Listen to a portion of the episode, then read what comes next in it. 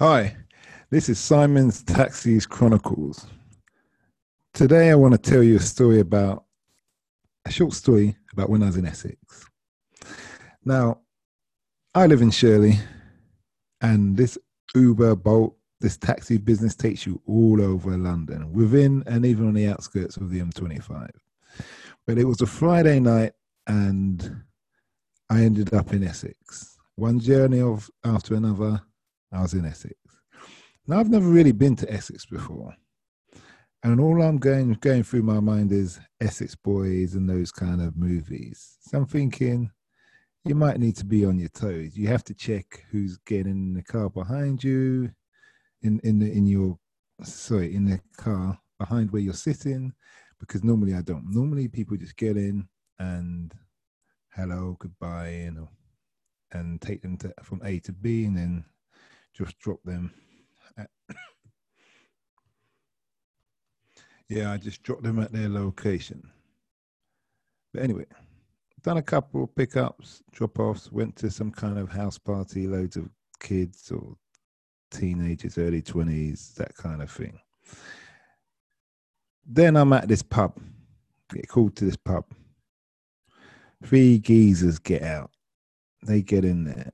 They're all the one in the front on my left, he's pissed. He's really, really pissed. Eyeballs floating all over the place like marbles, and um, you can rink the, the the alcohol coming is oozing out of it. So that one, he sits in the passenger seat next to me. The other two sit behind. They're smartly dressed they are real geezers, the way they dress, the way they carry themselves, that hardcore Essex kind of East End voice.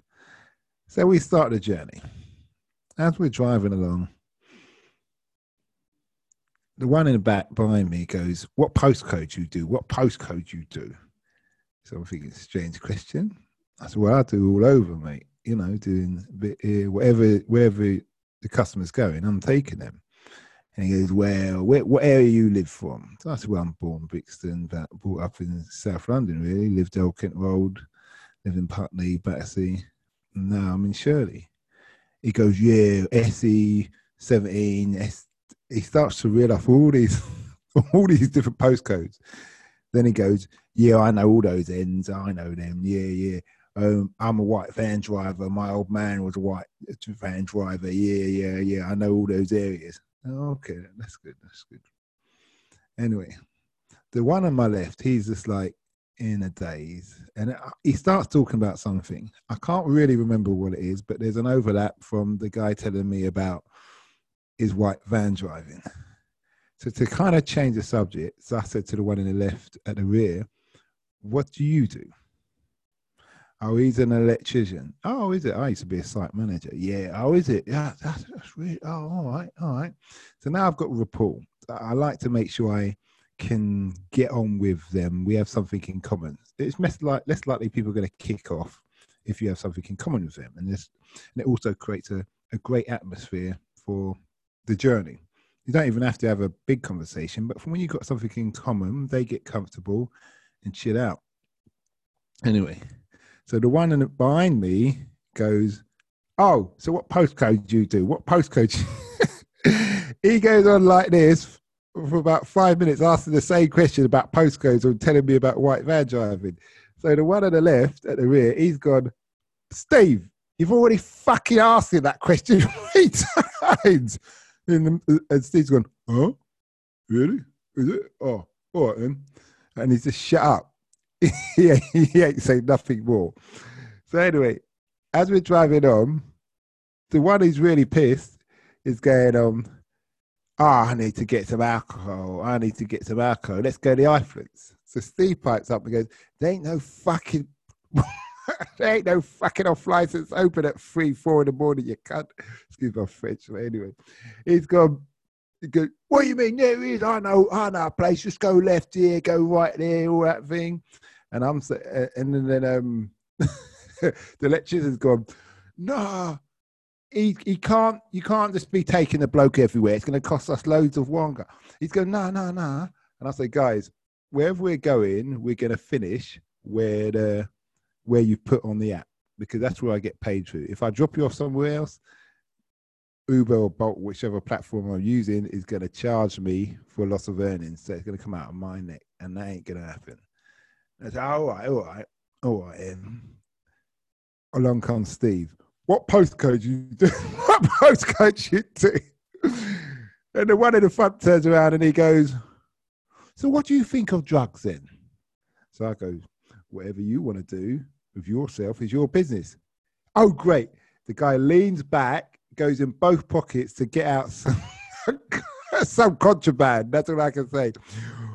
And before I can say anything, all you got is the two in the rear going, Why?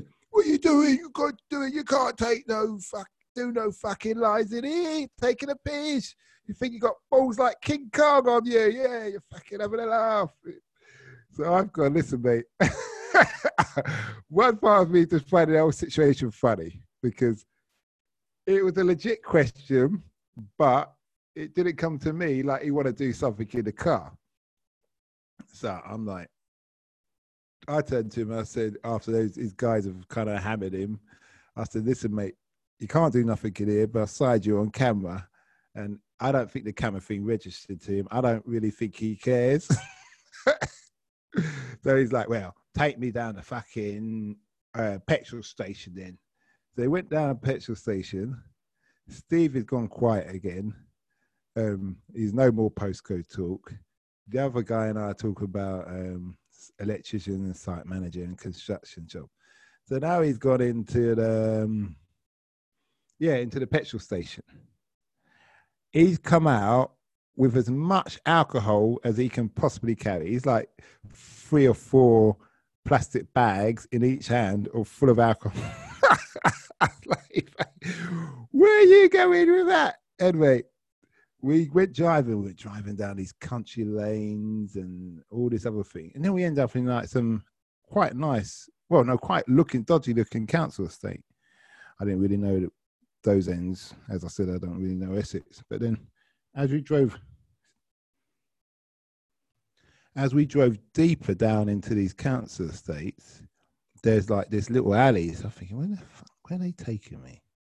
You know, so I'm always thinking I've got to get out, turn around, or you know, whatever. I always think worst case scenario. Uh, you know, I've got to try and remember my way back within reason or have a good idea. So we went. It looked like it's like a little garage drive, but then there's this rolling metal gate coming across. So I went in there. Um, I drove up there, and there's like four or five more geezers just standing up. And I thought, oh, all right. And he said, "No, nah, just drive in because there's waiting at the gates. The gate won't open. So it's probably just the guy who wants to do lines is his place anyway. So I drop them off, and he's all happy. He gives me a tip, and he goes on his way. Before he gets out, he goes to me. You see how I have to buy all the fucking beer? Bunch of cunts there. And I was like, all right, mate. And then he gave me a tip. I was like, all right, it's not bad, is it? but anyway, I just want to share because that story may not be too funny or too interesting, but I wanted to say to all taxi, Uber drivers, if a guy asks you, what do you think of jugs? It doesn't mean it's a general conversation. It means he wants to do something in, in your motor.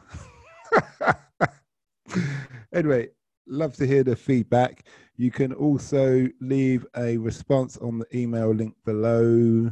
Um, we're on all platforms, as you probably realize, because you're listening to this right now. And also, I have my other podcast for those who are investors, which is called Africa Investing Stories. It's about people, foreigners mainly, who've invested in Africa and whether they're getting their money back or whether it went Pete Tong or whether it's a combination of the both and the future earnings. It's not just about private individuals, it also, is people who own mining companies, um, people from in the fashion, people in agriculture, people who just want to move and kind of retire, all these different kind of things. So listen out, Africa investing stories, and thanks for listening.